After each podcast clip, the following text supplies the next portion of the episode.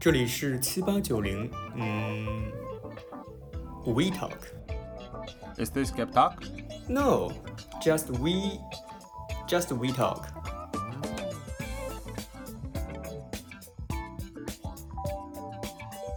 你不喜欢去 shopping，继续讲是在什么时候你不喜欢去 shopping 啊？呃，我不喜欢去 shopping，嗯就 generally，嗯因为就是会有很多就那 种 yummy stuff，像 chips 嗯 and cookies 嗯哼 and 呃那种 stuff，嗯哼就呃就是小的 snacks，我 love that。嗯哼嗯，and 但是我们不能买，就不 healthy。嗯哼 especially on holiday times like uh, Christmas and Halloween，有很多 candy，啊、um,，那就像他的 try to lure 你 to buy them。，OK。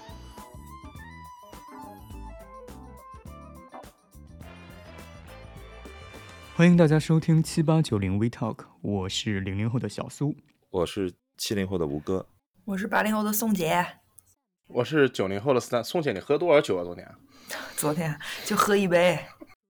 临近双十一，今天我们来聊一聊消费的那些事儿。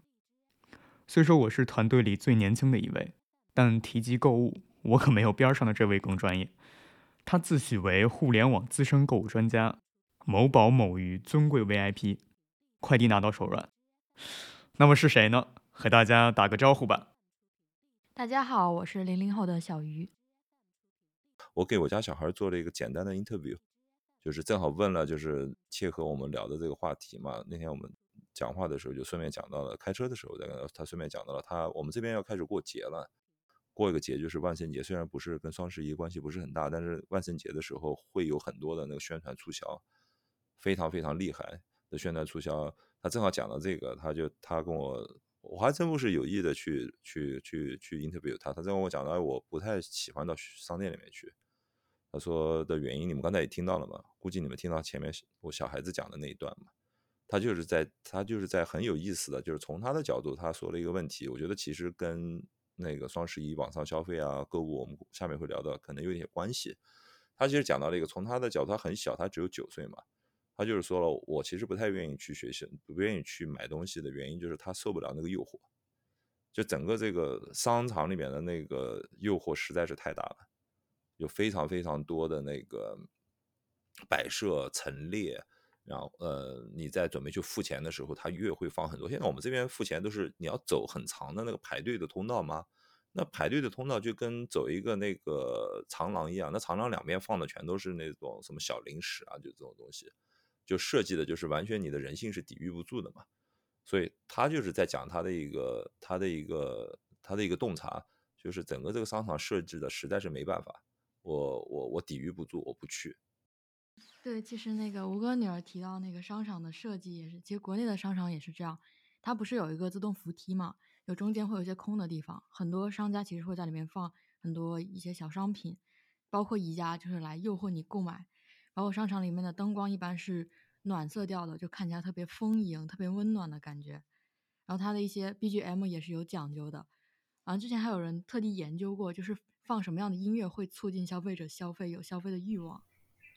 什么样的音乐呢？比较刘德华的那个什么恭恭喜发 财，啊，过春节的时候，就它整体会洋溢一种非常喜喜悦的一个气氛，在里面嗯你看到琳琅满目的商品，你其实你心情也会变得非常好。嗯，商商店里面会那个会人工的那个加氧气吗？人工加氧，哦，这个学问很大的，这非常大。是是是，我知道。嗯，包括超市里面怎么购物到预留多嗯宽，然后购物车设置多大，然后什么样的商品摆在货架的上中下哪个位置，都是有学问的，是吧？呃，我们现在其实讲的更多是线下嘛，但是双十一的话，它在国内更多是集中于线上平台。就大家有没有呃之前有过那个双十一的购物经历呢？就也可以说剁手经历。我我买其实是主要是因为有些东西线下不太那么容易买到，然后线线上会相对选择比较多，然后也相对比较方便吧，你就拿个快递就可以了。我一般买的，呃，前几年会一些化妆品啊、衣服啊比较多，然后这几年其实主要是一些刚需的囤货，比如纸巾啊，然后一些就日化家用吧。那其实好像听上去你还是比较理性的，你只你用这个促销的机机会，那个比较理性的在购物了。嗯，比较理性，主要是因为就逐渐发现双十一这种大型购物节，它其实是一个骗局。为什么说是骗局？就其实现在是消费者、商家都一定程度上心知肚明的一件事情。那第一个是因为像淘宝这种电商平台，它其实每隔一段时间就有比较大的折扣，你数得出来的就双十二啊、开学季啊、有国庆啊，还有年终促销，对吧？都是比较大的。嗯，双十一反而不是特别具有吸引力的，就你没必要一年的东西你都等在那天买。第二个就是，就双十一越来越难让人忍受，就是它的战线不断拉长。本来双十一最开始就是那么一天，就光棍节嘛，然后到后来就从十一月开始到再到今年，今年我记得是十月二十一号左右，他就开始可以付一些商品的定金了，就这一天就开始了，就让人觉得双十一竟然从十月末、十月中下旬就已经开始冲刺，你你现在还不知道它几号会结束，就它已经从它已经从一个就比较短的一个一个百米冲刺变成现在的非常长的马拉松。那你可能就参与那么其中一两天，你不可能全程跑完，而且你看这个过程会觉得特别的疲惫。嗯，的确，这边我可以提供一个数据。其实，在国内的话，就是我现在跟宋，包括小鱼在国内嘛。前一段时间有一个，就就是小鱼说到二十一号嘛，呃，网络上有两名带货主播，一个是李佳琦，一个是薇娅，他们一晚上的成交额，两个人加在一起高达两百亿，非常夸张。它也不是双十一，就是一个预付定金的环节。对，就一个普通的开始。哎呦，你们去商学院的话，你们学金融，Finance One O One 第一课就讲的是钱的时间价值，也就是说，他这个十月十二十一号拿到这个定金，和十一月十一号当天获得这个钱，它的时间价值是不一样。我觉得这一天可能很快了，可能我觉得过几年的话，双十一应该是从二月五号开始。为什么二月五号？对对对，就是无限拉长，或者说双十一是从前一年的十一月十二号开始。天呐，我在下一年参加参加上一年的双十一是吗？对，我在这一年参加明年的双十一。太可怕！我觉得后面可能还有一个比较大的问题，就是就是整个消费啊，感觉就是说消费的意义跟原来不太一样了，就是消费有一点像有一种娱乐的性质，或者说消费不是在解决你某种就是物理上面的需求，感觉是一种心理上的需求，就就是全年都是这种东西，就是大家都在买东西、谈东西，对吧？看买东西的直播，对，我觉得这就是老百姓文化生活中很大的一部分。比如说，我不参加双十一，但是每年我在十月末和十一月的中旬，都会在朋友圈或者其他社 交网络上观看双十一。但是我并不是观看任何的带货主播，而是观看每一个普通人天天在说他在买什么样的东西，他有什么样的困难。比如说，就会有很多什么，对吧？就有些女生来钓鱼的，什么，哎呀，什么购物车里囤了好多货呀，哪位哥哥帮我清一下什么？哇，我就每天都观看这种节目，就是他能够演，就是从一开始演两三天，到最后能演一个月。哦，你是通过，就是你是通过朋友圈才得知了，就这个战线非常长，对吗？对，就是你可以分析一下，就是这一类的这个状态或者怎么样的，原来只是在十一月的某几天会出现，然后你会发现它越来越长，越来越长，越来越长。但是我的想法就是，如果真的双十一变成了二月五号的话，就可能他们就是他们也会比较的那个呃呃迷茫，因为他们还有在别的时间段还会发别的东西。那如果全年都是双十一的话，那他是不是全年都得发这一条消息？就无论我们在朋友圈或者在其他地方，都逐渐发现这种就是大型的购物狂欢节就变成一种景观，但是它本来也是人造出来的一种消费文化嘛。像光棍节，它最初概念提出来也是为了为了营造消费，就创造消费需求。到现在其实其实是不是光棍都会参加这个节，它已经成为了一种嗯一种 party 式的那种，就大家一起来嗨的那种感觉，是一种全民式的一种活动了，可以说。那为什么这种全民式的活动在特定的那个文化环境中间，它就会就比较盛行呢？就我的意思就是说，比如说在北美这边的话，传统上有黑五嘛，就是说，但这种也有很多年了，它并没有把它给膨胀和扩散成一个很就超过这段时间，它它黑五还是有一个季节性的嘛，就是它的季节性是因为其实是因为这个圣诞季要开始了，大家开始要买一些那个就是礼物这些事情开始。这个也持续了很多年，但没有变成一个比这更大的一个事情。但在换了一个文化环境中间，像双十一，它就变成膨胀成一个这么大一个庞然大物。这跟两这文化上有没有区别，会造成这样的？不是，我觉得不能这么谈。我觉得黑五首先是一个上一个消费时代创造出来的，它已经全面落后了。就中国现在站在新形态、新形势下面，创造出了双十一，跟黑五是没有办法比拟的。就是双十一可以打五百个黑五，因为黑五一开始定义就太狭隘了。你看双十一，它是 build on nothing，十十一月十一号光棍节，这是什么东西，对吧？对，这没有任何道理的，它可以创造出来。所以说我就是说了，二月五号开始双十一，完全理论上是战术的。这就是我我我想我想聊的一个方向的话，就是说，是不是在一种文化下面，它可以 build on nothing？嗯，对吧？它 build on nothing 的原因是因为这个文化下面它需要一些 something。你才能 build on nothing，就是这种这种那个炒作的这种概念并不新嘛。从某种意义上讲，你就是一个商家想出一个东西，并不新。那为什么在一定的那个文化环境中间，就是这种能够做的很大？哎，我现在说一个，你们猜一猜看，黑色星期五是什么时候开始的？你们猜一猜，这东西是什么时候有的？嗯。估计也就几年以前吧，几年以前，不止不止，你这个猜的也太那个。感觉这个黑，你的意思是它时间长还是？我那我怎么能告诉你呢？我让你猜，我还能告诉你这个。我觉得，我觉得是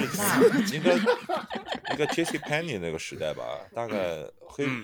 打有狗三三四十年的时候，三四十年的时候。我印象中那个黑五都进了英语英语课本了，应该是很早以前的事情。对，这个也是我刚才想说的。哦，因为我总感觉黑五是买数码产品的，所以我就以为它不会有那么长时间。但黑五不是黑五最本质的意思是说，他那个商家一年中他开始盈利，只有在那个时候他才开始盈利。他他这个他这个 Black Friday 是指这个意思，他前面都不再盈利，他就指望着一年中从那个点他开始真的盈利了。好。五哥说的很好的一个点，为什么叫黑色星期五？大家知不知道？为什么是黑色？嗯，因为跟它的销售额有关吧？对，这不是神学用典吗？什么什么什么？盈利才是黑色，你不盈利是红色的吗？对对对，就像那个，就像你炒股基金一样，它是绿色的。哎，对了，对了，因为以前记账时代，所有亏损的月份全都是用红墨水写那个月的盈余的，从黑墨水开始，对。从盈利了以后才开始用黑墨水写，所以说他们一般是从这个时候开始全面就是盈利，所以说他们的账本上全都变成黑墨水。哦，我还以为是说黑色星期五基督死了，大家都再也没有这些东西了，把钱拿出来花一花，今儿今儿就是。所以所以说黑色星期五是理 财创造的。对对，按照那个宋姐那个理论是 那个那个耶稣已死嘛，不是？对，就大家都去买东西，不要再信上帝了。对，我就是太阳。嗯，你别说，这还真有点宗教的意味，因为现在 西方很多呃一些评论界的话，就评论这个，就是说嘛，就是之前说嘛，就是说拜物教嘛，或者说呃 mammon 嘛，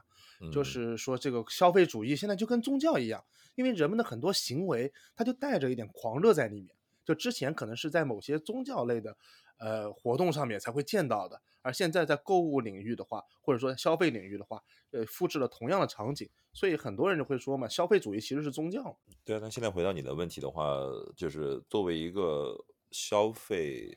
节日来说的话，是从什么时候作为一个大范围的被所有商家采纳的一个行为呢？两千年是肯定就两千年肯定是有。忘了这个问题了，就就是两千年以后。两千年以后，它被变成了一种购物节，也就是说，商家统一的在这个时候会进行促销，或者说会以“黑色星期五”这个呃名字或这个 title 来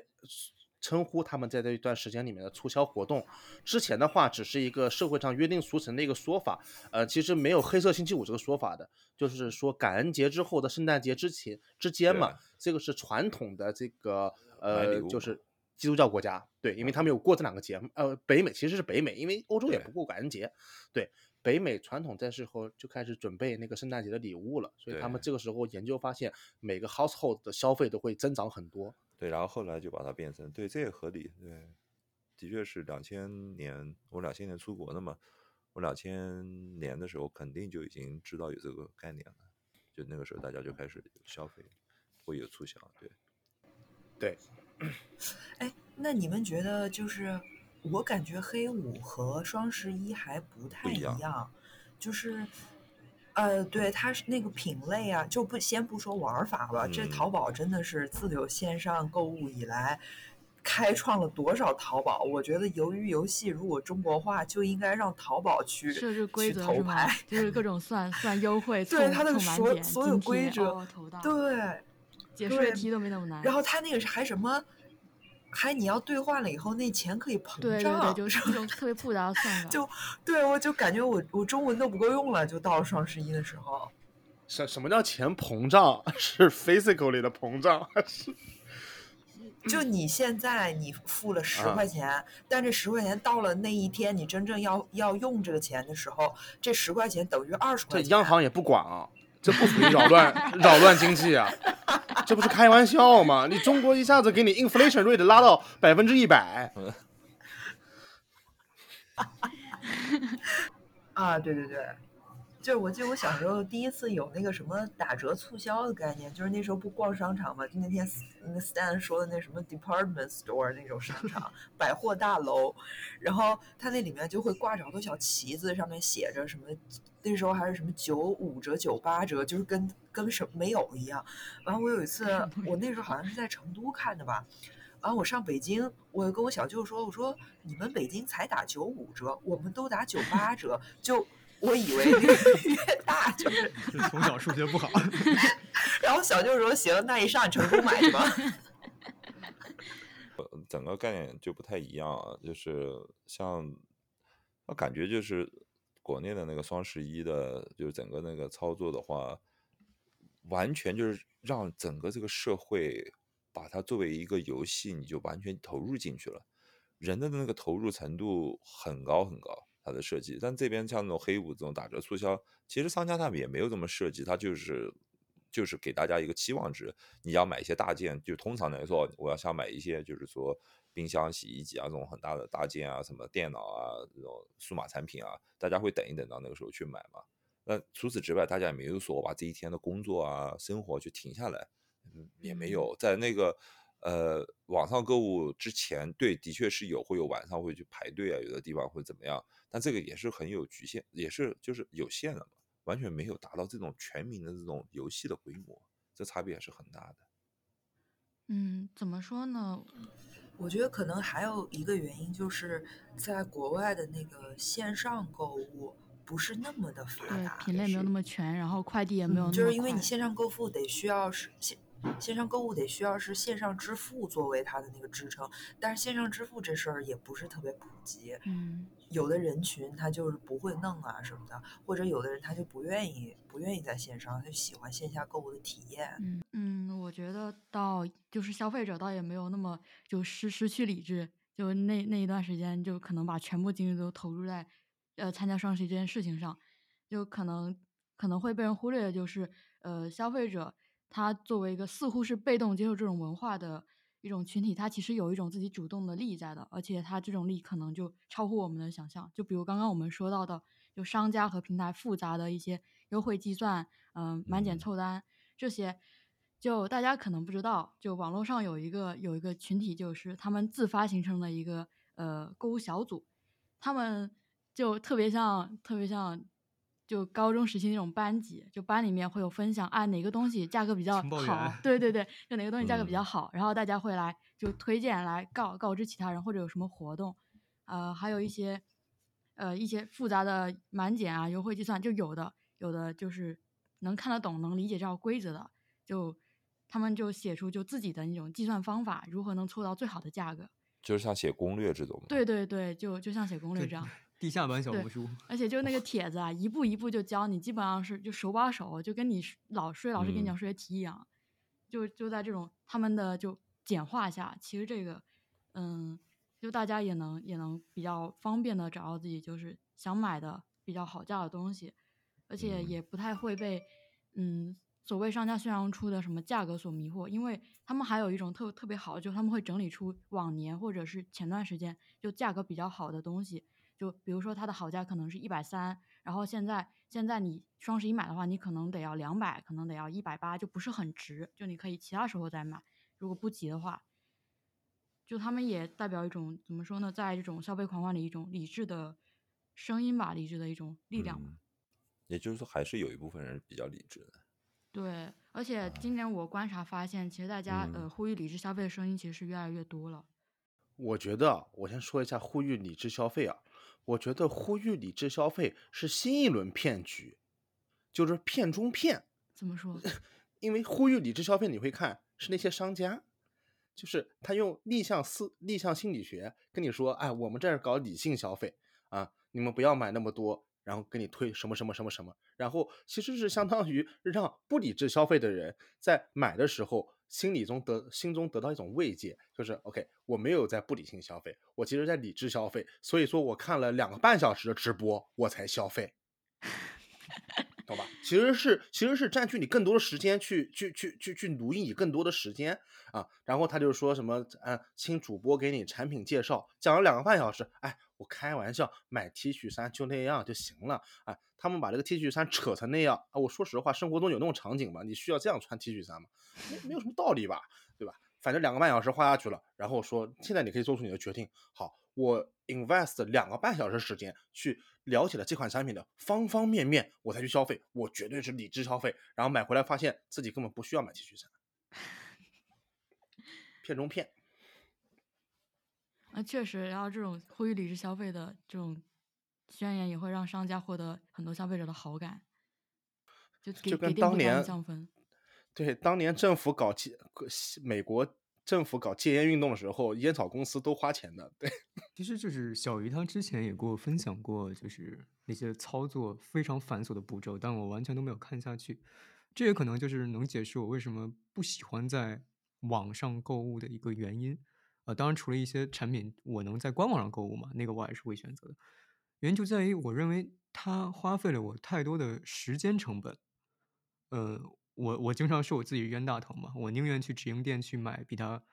呃，就是原价的产品，我也不想去花大概二十分钟、半个小时，甚至一个小时，去买一个在原价基础上减十、减五十的一个产品，我觉得好不值啊。那是因为你你你能够正确的评估你时间的价值啊。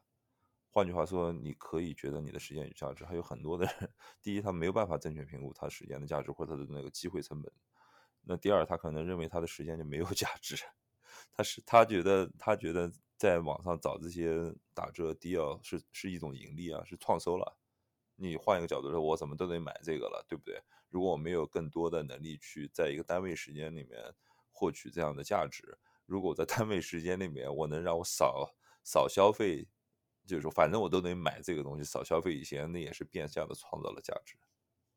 对，包括看那个带货直播浪费时间，这个东西也是呃需要讨论的。就像吴哥刚才说的，就很多人晚上他其实根本就没有别的事情干，他不看这个直播就是他的娱乐，对吧？他不看这个带货直播的，他看什么呢？对吧？所以说你你可能我们可能会认为两个半小时去讲解一件很简单的 T 恤衫是浪费时间，对他们来说的话，呃不，这两个半小时其实是得到了极大的娱乐。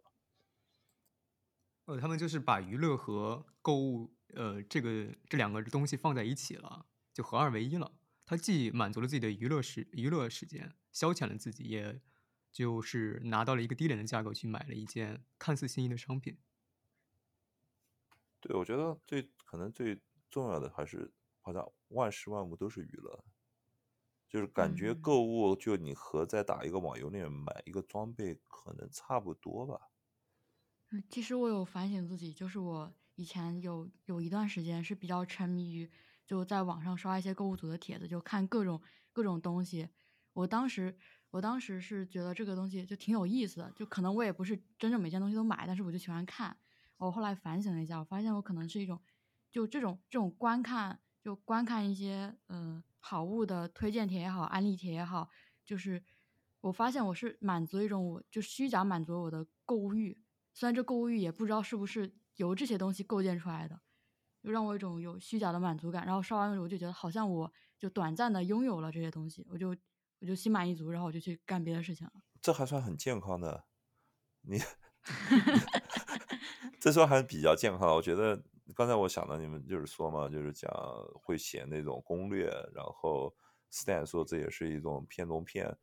呃，我就想到了很多网上最原始的就是写那种深度的开箱啊、分析啊。其实嗯从大的角度来说，它还是促进了社会的总体消费嘛。就比如说，就比如说最近我的那个耳机有问题，我就看了很多的那个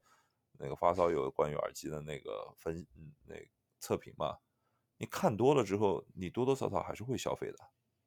就还是带动了，就所有的这些文字创造，就是或者是那个更新的新的媒体啊，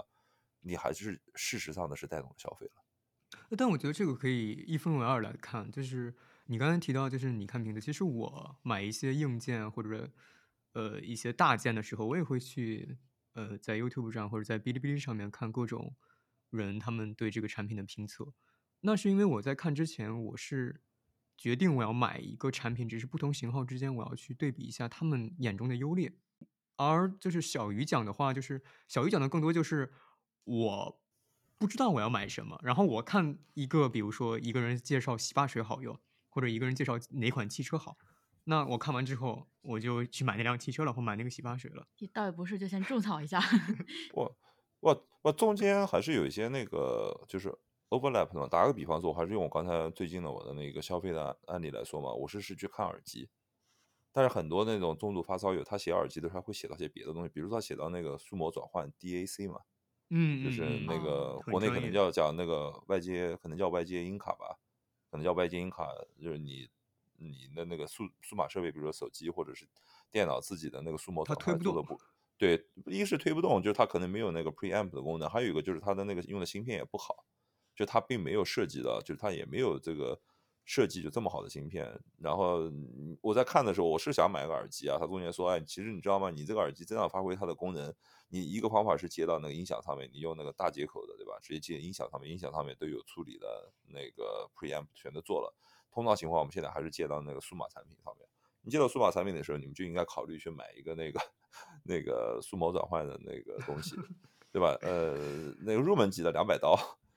入门级的两百刀，然后好一点的三百到五百吧，没有上限吧？那五百也有，看就是，那就我本来是只想买耳机，它马上就会周边的也就会衍生出去很多嘛。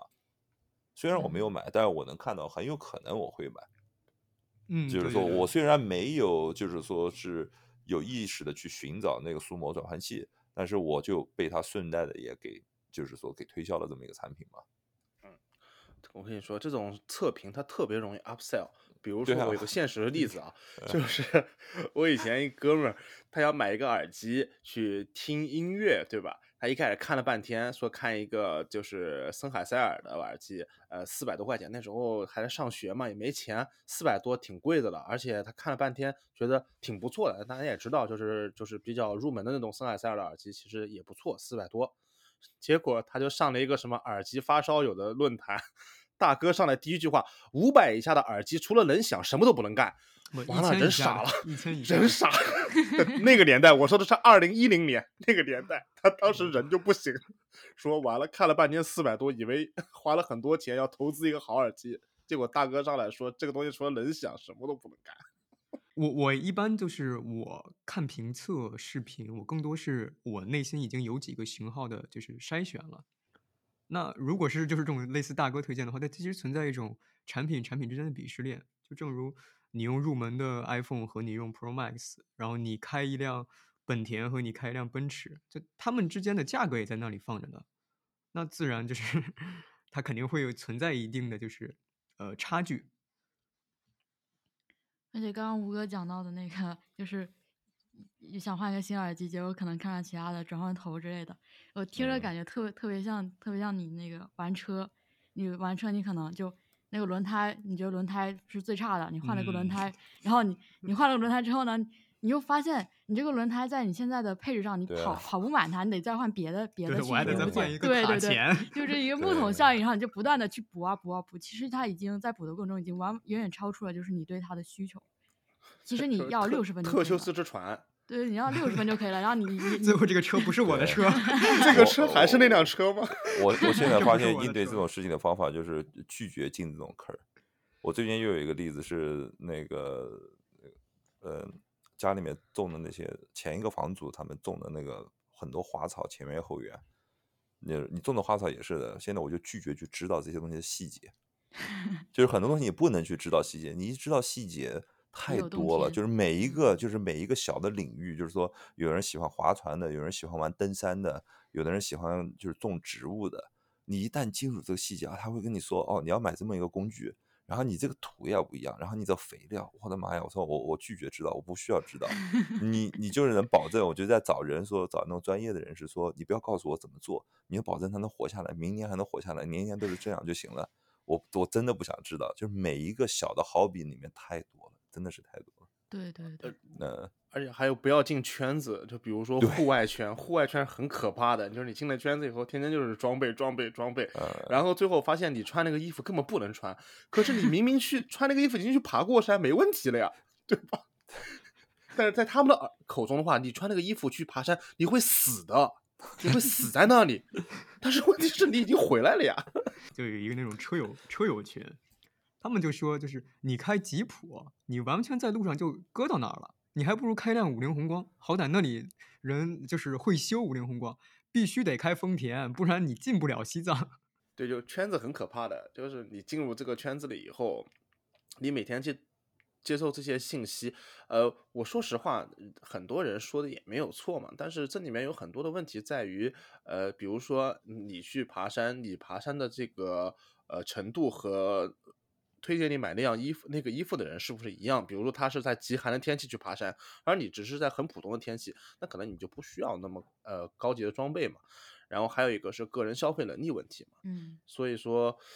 呃我觉得大多数人在推荐产品的时候都不会考虑这些因素在内。说实话，他也不用考虑，因为他只是谈自身消费体验嘛，对吧？他为什么要考虑你呢？但是作为看的人的话，的确是心理很薄弱的，就是很难去抵御。呃，别人都说这样的话，那我那个可能真的是不行，我得换一换。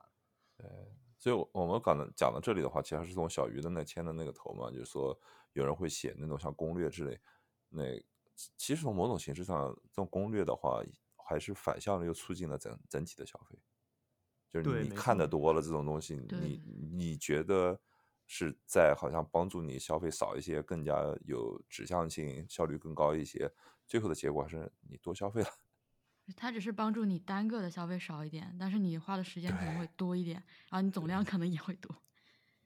因为买什么东西都感觉好像很实惠、很实用的样子。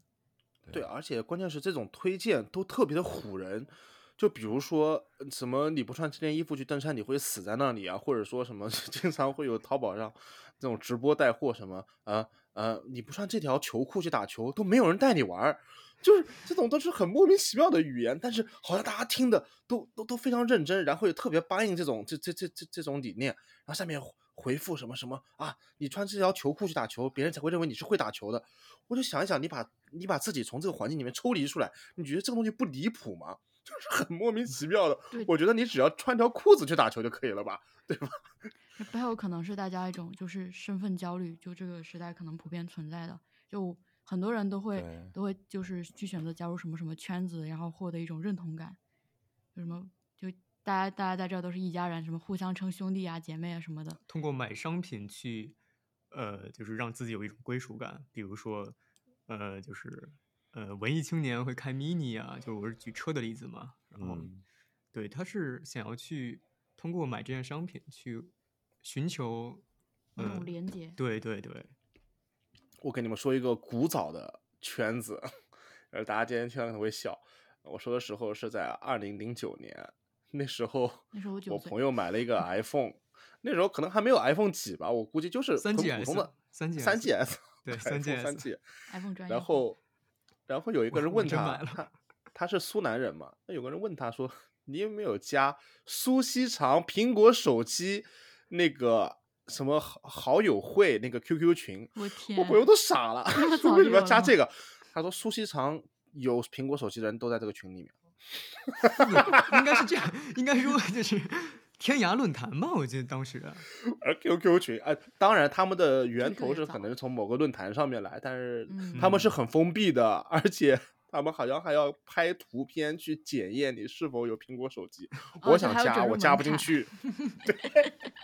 人家觉得我没有这。个群也有，就现在这些群其实也有的，包括就是比如说北京的一些摩托车车友群，啊，你你必须要就是出示你在那个手机上的那个电子证件，你才能够有资格进这个群。你进那个群之后，继续再筛选你是什么车，比如说你是川崎，你是杜卡迪，然后再分配到另外分流是吗对对对。然后你最后你会发现，就是好像玩杜卡迪的，哎，都是一些有钱的；哎，玩川崎的呢，都是买二手的，就经常会，呃，大家从外界传递出这些信息之后，就说啊，那我想要去认识一些有钱人，我是不是就要买一辆杜卡迪？大家就有这个逻辑在。哦也就是说，如果我买一辆，比如说我买一辆这个重重庆嘉陵摩托的话，我这辈子都看不到杜卡迪群里面发的早安图。啊，这个这个这就是生殖隔离，我跟你说，这特别好。其实这种概念从自古以来就有嘛，就比如说这个以前欧洲的这种，比如说我们说叫 club，就是俱乐部。其实俱乐部最早就是一种，也是需要认证的嘛。你是什么样的家庭出身，你有什么样的社会身份，你才可以去加入某一个 club，对吧？嗯，对，那么嗯比如说有很多早期的一些贵族交际的话，是在马术的 club。首先你都没有马，你都没有马场，你是不可能去那个地方的，对不对？那么到今天的话，还有一些的，就比如说一些高尔夫球，那首先你得是这个球场的这个会员，要不然你是不可能进到他那个 club 里面。对，然后其实现在的话，就是把这种原来只属于上层阶级的东西，给无限拉低门槛，下层化了。那么也就是说，比如说二零零九年你拥有一部苹果三 GS，就可以成为一个非常 exclusive club 的一员，对吧？就是你就是你就是苏锡常 top 八百，对，就就这个意思，对对对，就是这个意思。但你想想看，这个概念其实非常离谱，就是非非常之离谱，对，就是 top 八百，这我不知道这的它满足了什么样的虚荣，但但是在那个时代的话，的确，包括在今天也一样嘛，就是有各种各样的圈子，呃，对我之前我朋友给我发了一个什么什么深圳什么什么始祖鸟什么。什么什么什么户外休闲什么爱好群什么，就买一件一千多的衣服也能有群，你知道吧？哎反正你没有是你不能加。不不是这么说，这真的，你像你要如果像现在比较流行亚文化一些，J.K. 洛丽塔也是一件可能几百、几千、几万，他们也有自己的圈子。就我觉得圈子是源于小众，因为人比较少嘛，就很容易就是想就聚在一块儿，就因为可能有就是在你一个人就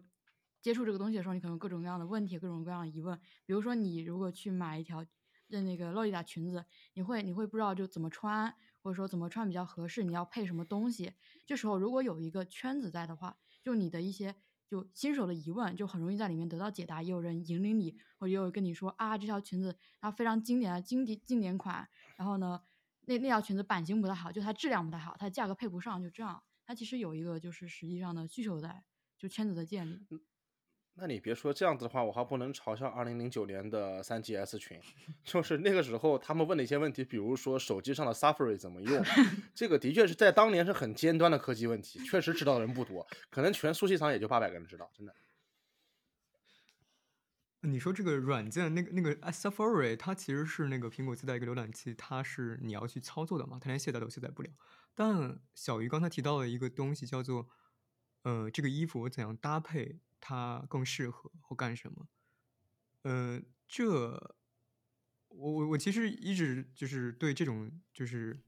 穿搭攻略是存在质疑的，就是为什么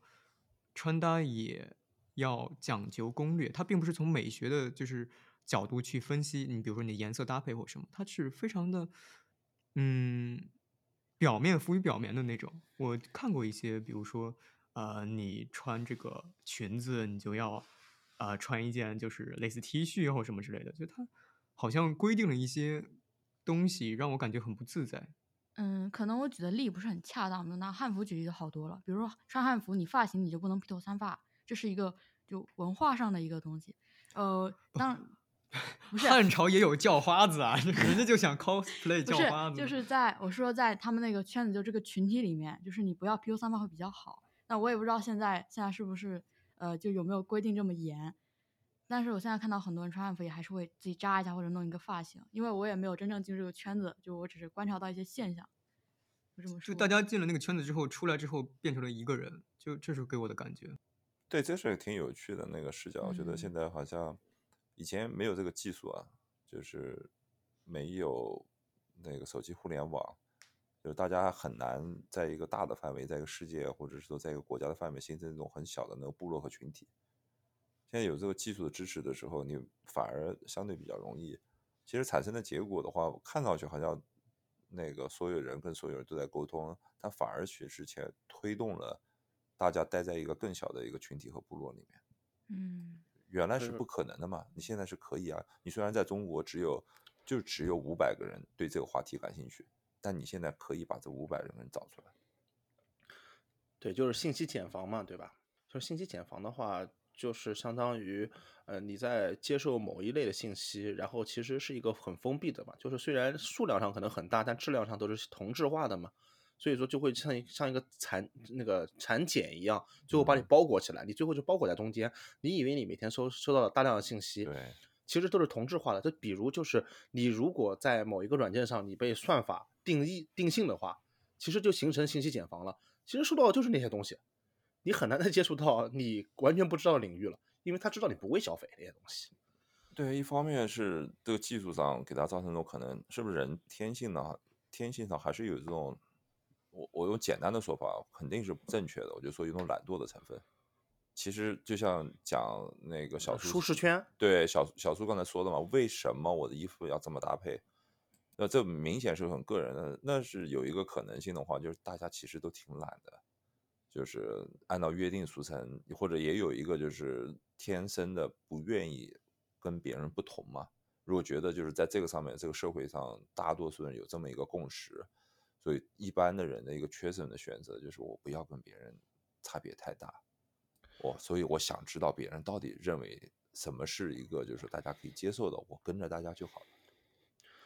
对，这这个就导致了，呃，当然了，讲穿搭这件事情，我之前也跟宋说了一下，这个我们也聊到了穿搭这个事情，就是 非常好玩，就是你会发现，呃，中国人是全世界最时尚的，现在对中国人全世界最时尚的，就你走在中国街上，全都是米兰时装周，全都是米兰春夏。对，就是 你，因为都是学穿搭学来的，就是正常的，像国外的话，普通人的话，其实就以舒适为主嘛，对吧？那么这也就是一些很普通大众的消费品牌，那么出了一些衣服，然后自己穿搭比较舒适，那么比如说色彩搭配什么的，根据自己的审美观念，呃，国外主流的话还是以简单为主嘛，因为普通人也不想那么出挑。哇，中国不一样，中国非常时尚，真的，你去给老外看现在中国的街景，他们不敢相信，他说哇，怎么中国这么时尚？都这个比米兰都强多了。我对，一定比米兰强，米兰肯定不行。对，然后那个这就是学穿搭学来的，导致你会发现很多普通人他去追求一种，嗯，可能并不属于那么普通的一个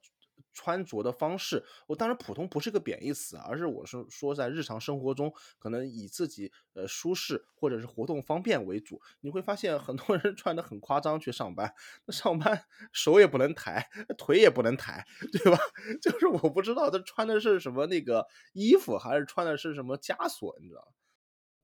那你到底是为了进那个圈子进圈子，还是你对那个文化本身感兴趣呢？就像你讲，对，这个就是我非常嗯好奇的一点，就是，呃，我前段时间在国内的一家视频网站叫做哔哩哔哩上面看到的一条短视频，上面是这样介绍的，就是说八十万你买什么车？然后呢，他介绍的就是说让你八十万买一个五年前的顶级超跑，因为说就是你这八十万你存下来，还不如去买一个五年前的二手顶级超跑，这样的话你接触到的人就不一样了。这是他们现在的这个逻辑，好像大家并不是为了买这个东西，而是而是为了想要去就是认识一些人，想要去达到一一定的目的，并不是说我真的是喜欢这辆车。用你的所有物变成了你你的一种嗯身份标签。呃，因为在短期接触中，我们不能迅速的辨别出你你是你是我想要认识的人，或者是不想认识的人。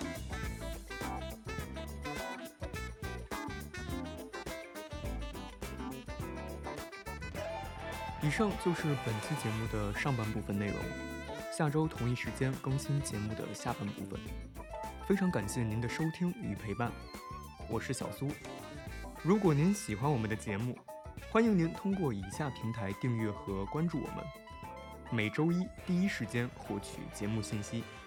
请移步微信、荔枝播客、小宇宙和苹果播客，搜索节目名称七八九零 Gap Talk，G A P T A L K。好，那我们下期再会。